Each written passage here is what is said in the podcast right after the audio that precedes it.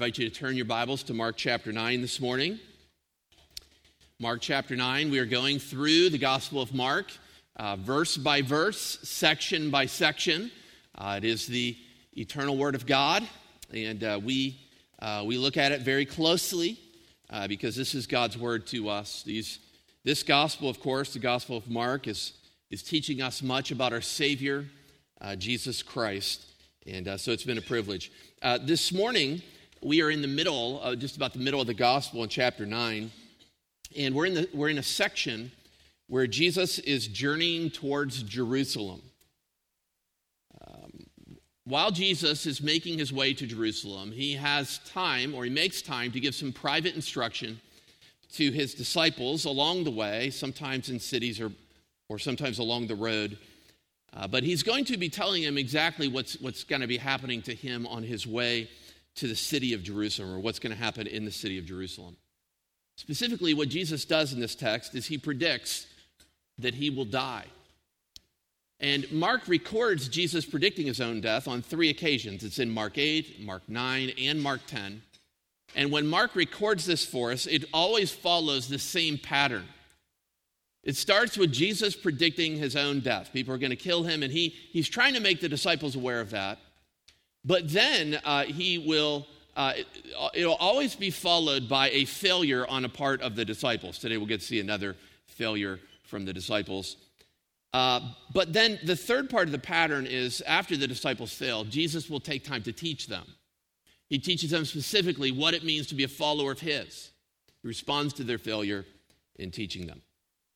And so Mark's purpose in Mark 8, 9, and 10 is not to highlight Christ's sacrifice alone, uh, but also to show his readers how Jesus' sacrifice must change their lives, how it must change their lives. And I want to just illustrate this with you for a moment from kind of some current events in our culture, and then we'll get into the text. This past week, the death and funeral of Senator John McCain has grown national attention. Ceremonies for him have taken places, uh, taken place all across the country, from the east to the West Coast, from the West Coast to the East Coast, I should say. And people have given testimony to many of his admirable qualities. Now, I'm not here to tell you this morning that, that he was perfect. I, I, don't, I don't, don't know him, but I do know enough about hum, human beings to know that there is no perfect person. We all are sinners through and through. But having said that, um, there is no question that he impacted many people with his life his service to our country, for instance, as a soldier and then a prisoner of war and then uh, as a U.S. Senator. His fatherly love, I heard many tributes to that, and his public testimony of faith in Christ. Some of those were his admirable qualities. But imagine for a moment that you were listening to, uh, listening to one of those memorial services and you were hearing testimonies of his life.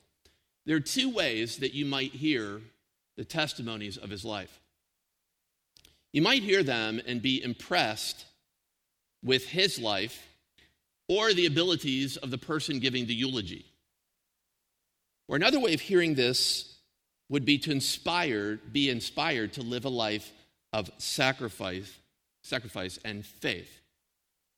As a matter of fact, I would probably argue that you really have not grasped the significance of his life unless it changes you.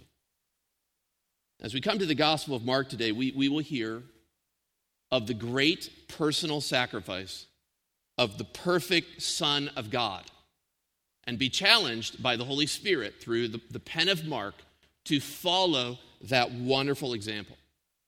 And I want to suggest that you will not fully grasp the significance of Jesus' life and sacrifice unless it changes the way you live day by day. And that'll be Mark's point in the text we're going to look at here today. Now, before we get into the text, let me just give you a brief word of praise to God for something. So, I was preparing the sermon this week, uh, you know, and even this morning, I was thinking about what we're going to uncover here today in the text. And I just thought there could not be a more appropriate text for the Lord to pick out. You know, I, I choose the sermon, the, the passages, we just go passage by passage, and the Lord kind of works out when it hits our church. But this morning, we are going to hear a text about the great sacrifice of Jesus Christ. And What a fitting text to work through on a communion Sunday. We're also going to hear a sermon where Jesus challenges us to minister to children. I thought, what a fitting service for the Lord to choose a text that would remind us of the opportunity to serve children. Matter of fact, I'm not much in the sermon titles, but if I had a title for the sermon this morning, it would be this Be great, serve children. Be great, serve children. And so let's look at Jesus' prediction of his own death in verses 30 and 31. It says, They went on from there and passed through Galilee, and he did not want anyone to know. For he was teaching his disciples, saying to them, The Son of Man is going to be delivered into the hands of men, and they will kill him. And when he is killed, after three days, he will rise. The first part of the text here, Jesus predicts his own death in, in, in, this moment of private instruction as he's passing through the regions of Galilee. Much of his ministry has already been performed in this region. He's been there quite a significant amount of time, but now he keeps telling the disciples over and over again that he is going to die. The way he frames it in this text, this prediction, is he says that he is going to be delivered into the hands of men or into human hands. Now, what was interesting to me, uh, at least initially as I looked at this text, is that word delivered. The word delivered could be translated be handed over to. But I think what, what is interesting to me is that the actor, the person who's doing the handing over, is not diagnosed in the text. It doesn't, text doesn't come right out and tell us who it is. I think that it's implied, however, that the actor who hands Jesus over to human hands is God the Father. God the Father. And so what we see here is Jesus predicting a time where there's an exchange between divine hands to human hands. And of course, this reminds us of other places in the Gospels where we read of the divine necessity. Jesus knew that was God's sovereign plan and will that he would be handed over. They would hand him over to the hands of men. Then we see in the text, in this prediction of his death, what human hands do to Jesus when they get him. They kill him. They kill him. And then he rises three days later. Before we go too much farther in the text here, I think that this type of language is meant by, by the, the gospel writer Mark to encourage his Roman readers about the persecution that they are enduring and facing. And he's encouraging, encouraging them in particular with the fact that Jesus' death was not an accident or a catastrophe. No, Jesus knew all about his death, and his father planned it. His father delivered him over. But let's see how the disciples respond in verse 32. Okay? Uh, as is normal in Mark's gospel, we'll see that the disciples fail. Look in your Bible verse 32. It says, But they did not understand the saying and were afraid to ask him. Well, the failure of the disciples come in two waves. The first wave is found here in verse 32, and the way I just summarize this is the disciples are dull and reluctant. Dull and reluctant. Now, on several occasions, we've, we've seen the disciples are kind of a dull group of followers. Okay, of course, we would probably be similar, but we've, we've actually read the phrase over and over again they did not understand, they do not understand, they do not perceive, they do not understand. Now, Mark adds to that here, Jesus adds to that here by saying, and they were afraid to ask. Okay, now, unfortunately, we don't know why the disciples were afraid to ask Jesus what he meant when he kept saying that he was going to die, human hands would kill him, and then he would rise three days later. We don't know why they won't ask. Perhaps they're beginning to feel a little bit like failures. Like, we just keep asking him and keep saying that thing like, don't you understand it? We don't understand. See, the imagery here, in my, my estimation, is, is like someone, Jesus is like someone who has a personal medical diagnosis to share with his family members. Perhaps you've had to do this before. You have some, you know, some disease or something you've got to share with family members, and so you share your condition, and they completely misunderstand the nature of your disease or the, your diagnosis. Sometimes family will just blow it off and suggest, well, it's not that bad. It can't be that bad. They ignore what the doctor's diagnosis in. Now imagine if you were sharing this, your diagnosis with them. You were saying this to them, and they didn't even listen to what you had to say. And they just moved along. It's like modern equivalent, it's like turning on the TV. That's a completely unacceptable response. But it's only be- the beginning of the failure of the disciples in this text. They are dull, they are reluctant to ask, but then in verses 33 and 34, the second failure I describe this way they are also insensitive and status grabbing. Look at verse 33. And they came to Capernaum, and when he was in the house, he asked them, What were you discussing on the way? But they kept silent. For on the way, they had argued with one another about who was the greatest. I think I would remain silent too. Verse 33 Jesus takes the disciples into a private home in Capernaum. We don't know where it is. It might be Peter's home, might be his house again. Just don't know. And he asks them a question. He says, What were you discussing on the way? You know, after I said that stuff about my death and resurrection, what were you talking about? The word discussing could be translated, What were you arguing about? What were you debating?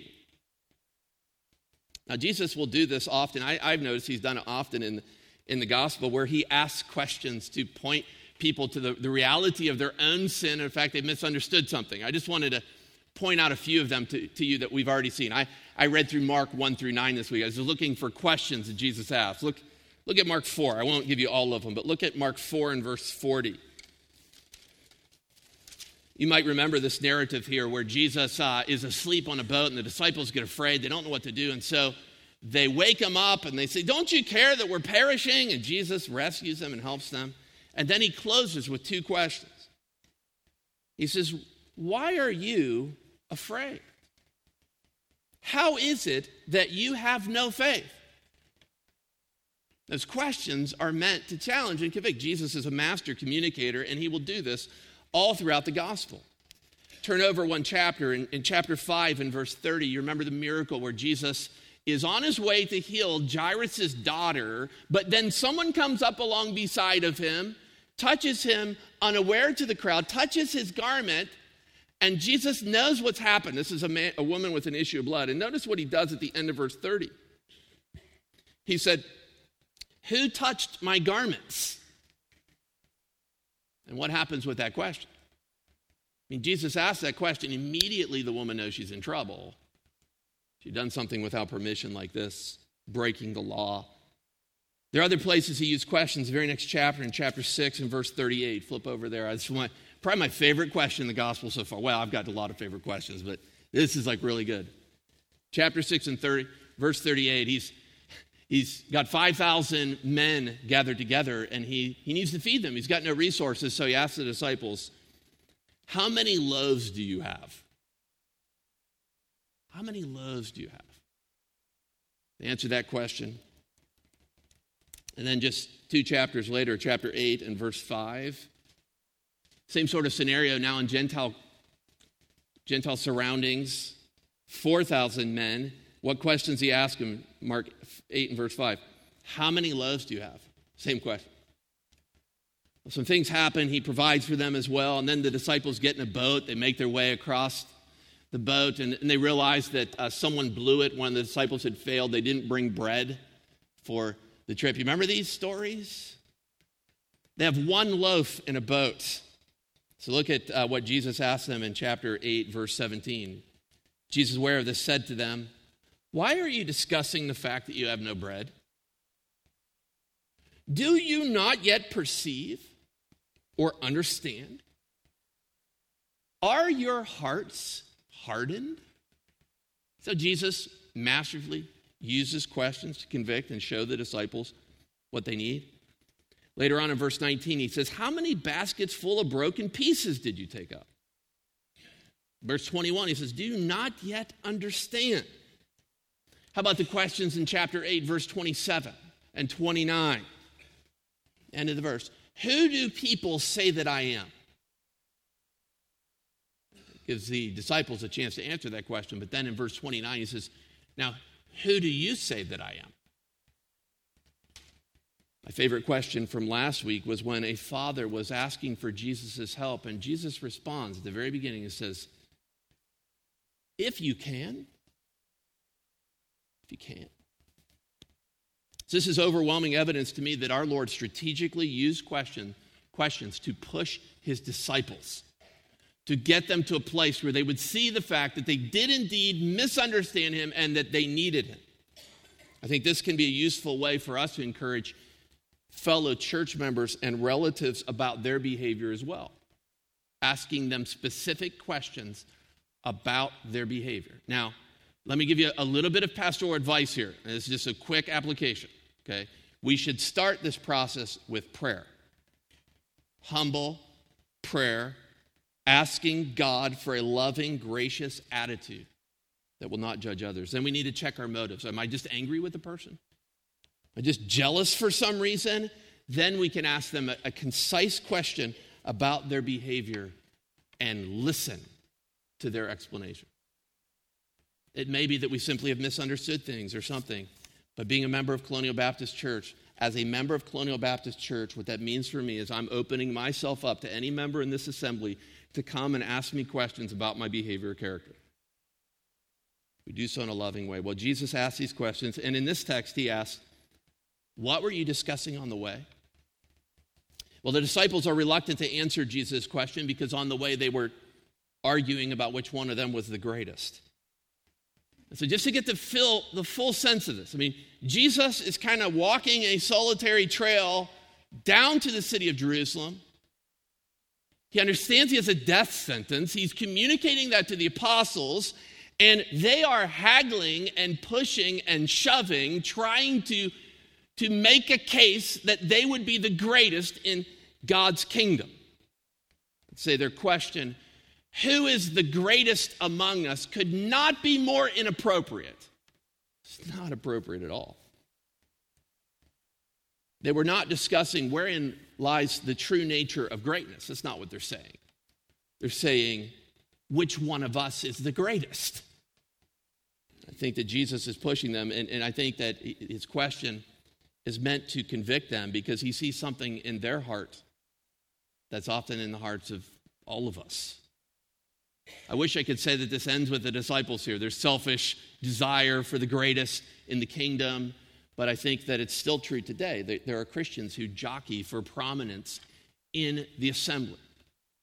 And so, as we examine ourselves, I think sometimes we might want to be the teacher of the class for the wrong reason. We might, might want to be the teacher of the class so that people will, will, will leap or heap praise and approval on us. Or we might want to be a deacon for the wrong reason, or a pastor, or a worship team uh, person. Want people's attention, we want, we want to capture attention or something like that. It this kind of reminds me of one old commentator who wrote 100 years ago. His name was F.B. Meyer. And he was talking about how even the way pastors or preachers can do good things for self centered purposes. Listen to Meyer. He said, How many of us, the Lord's servants, are secretly cherishing some proud purpose of excelling other men or making a name for ourselves? Listen to what he says. He says, And we use the pulpit as a pedestal for the praise of the world and we use the cross as a post on which to hang garlands for our own glory. Hear Meyer challenging preachers. Says, How many of us use the pulpit as a means of securing our own glory, or the cross as a pedestal on which to hang garlands for our own glory? Here, the disciples are ignorant and insensitive, and they're status grabbing. This leads Jesus to a long section of teaching, and uh, for our sakes this morning, we won't go too far into this, but I think this section goes longer than most people realize. Look down in your Bible at verse 35. When he show you that uh, this whole section from 935 to the end uh, or till 1031 is framed. It's framed with bookends. Look at verse 35. He sat down and called the 12 and he said to them, If anyone would be first, he must be last. Now go to 1031. If anyone would be first, he must be last. Now look at 1031. But many who are first will be last, and the last first. So there's this threefold pattern Jesus predicts his death, the disciples fail, and then Jesus teaches them what it's really like to be his follower. And this teaching goes from 935 the whole way down to 1031. Jesus has a lot to say to these insensitive, status grabbing disciples.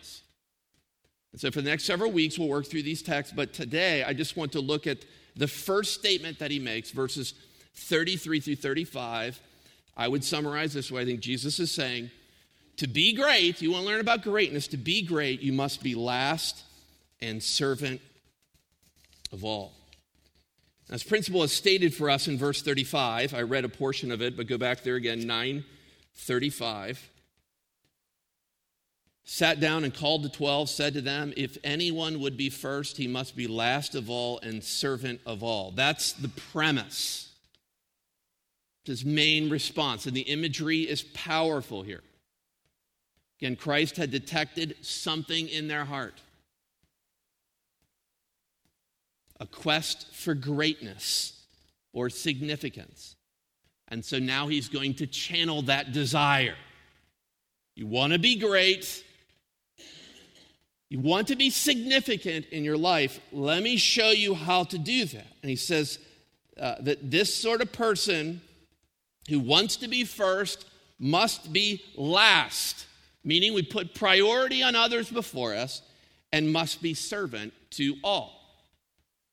The word servant here speaks of one whose job it was to provide for the needs of others.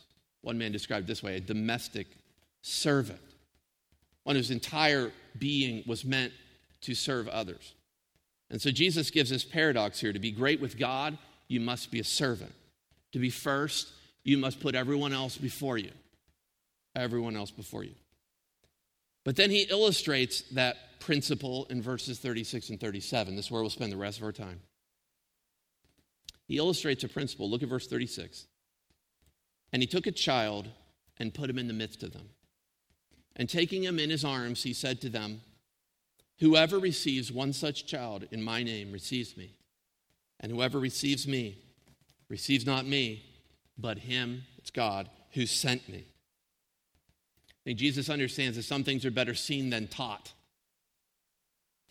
And so he uses a child as an illustration in this home, maybe Peter's home.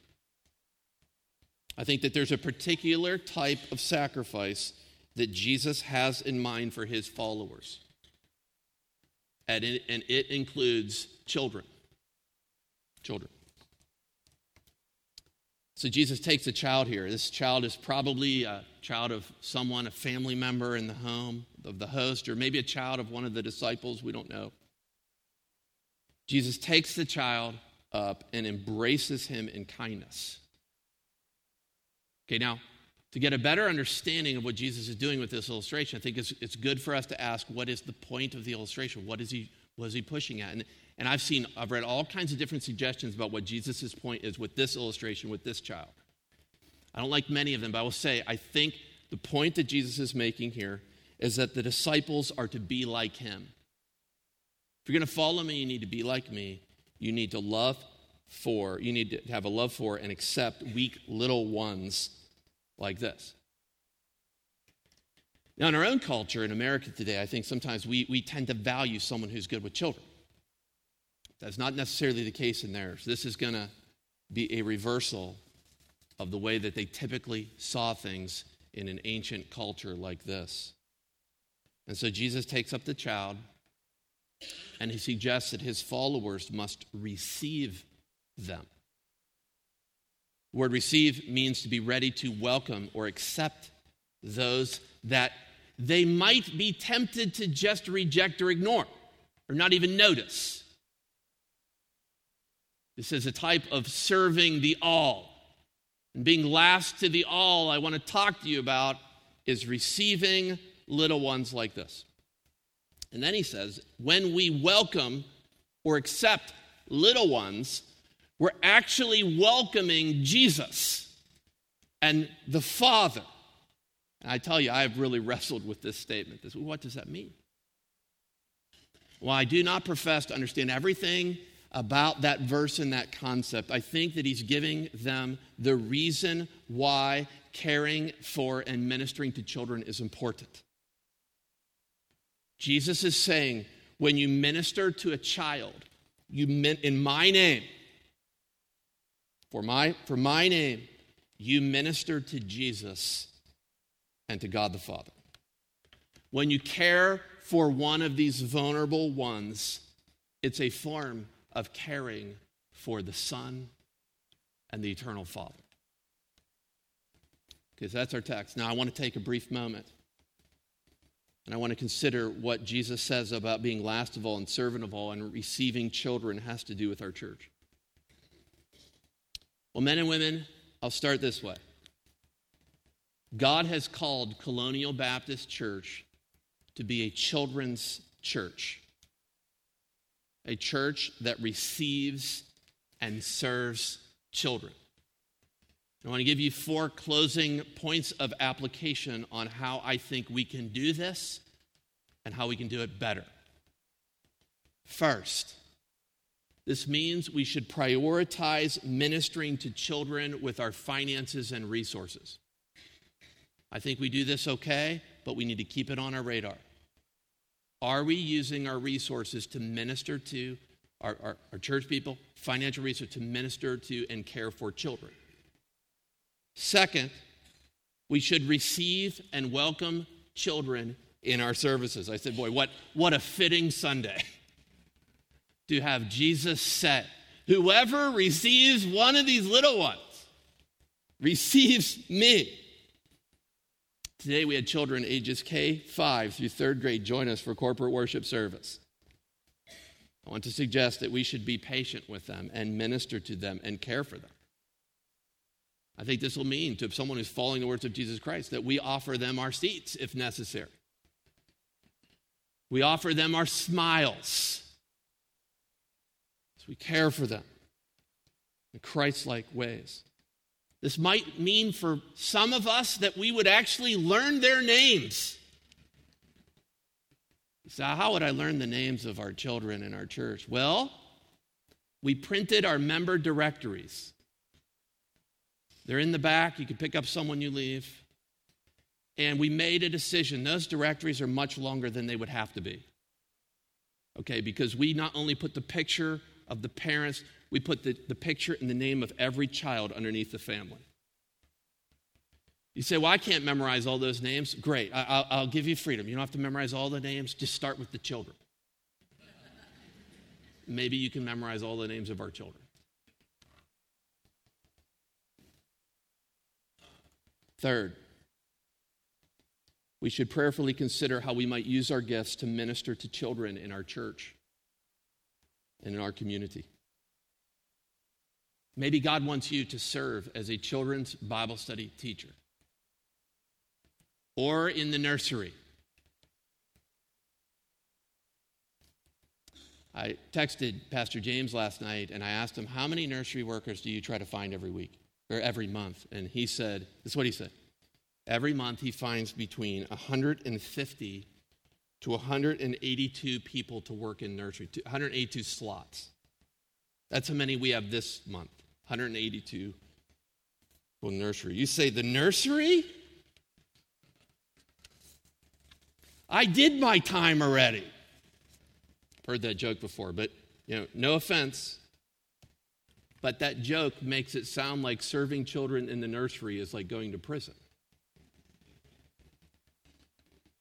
And I don't think we should just dismiss the opportunity to minister to small children with that statement. You say, You don't understand. I'm a lawyer or a professional, a professor, vice president, general, admiral, captain. Don't, don't do children. I say, That's awesome but that shouldn't keep you from becoming great. Be great. Serve children. Receive and serve them as a form of worshiping Jesus. And serve these little children like you would Jesus himself. And so, would you pray about how you might use your gifts to minister to and serve children in our assembly at Colonial?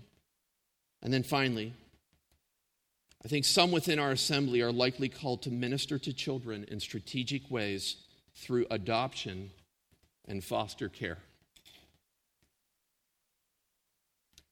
This week, I discovered through research that approximately 14 million children ages 0 to 4 die every year, not including abortion. That would definitely add to the numbers. 14 million children between the ages of 0 and 4 die every year.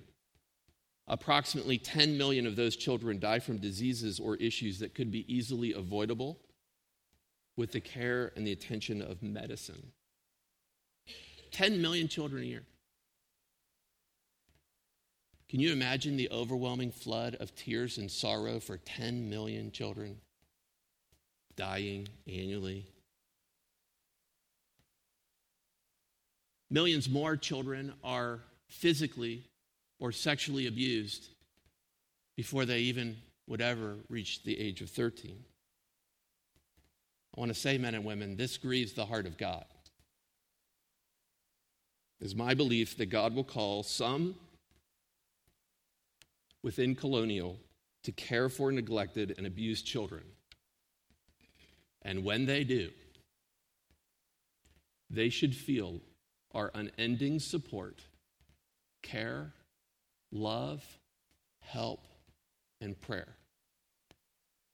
This is more than a call just to give them like free babysitting, although that would be a great idea. It's a call to, partner with these families to care for and minister to those who are the most vulnerable on our planet. Colonial Baptist Church must be a child serving, child protecting, child loving place, or we are not Jesus' church. We're not Christ's church. This is not a call to heroic self sacrifice, it's a call to get in line and to follow Jesus. It's not a call to loud, rambunctious, grueling, snotty nosed service in a nursery. It's a call to greatness. It's a call to let the nature and the significance of Jesus' sacrifice change your values and the way that you live. The way that you live. Be great.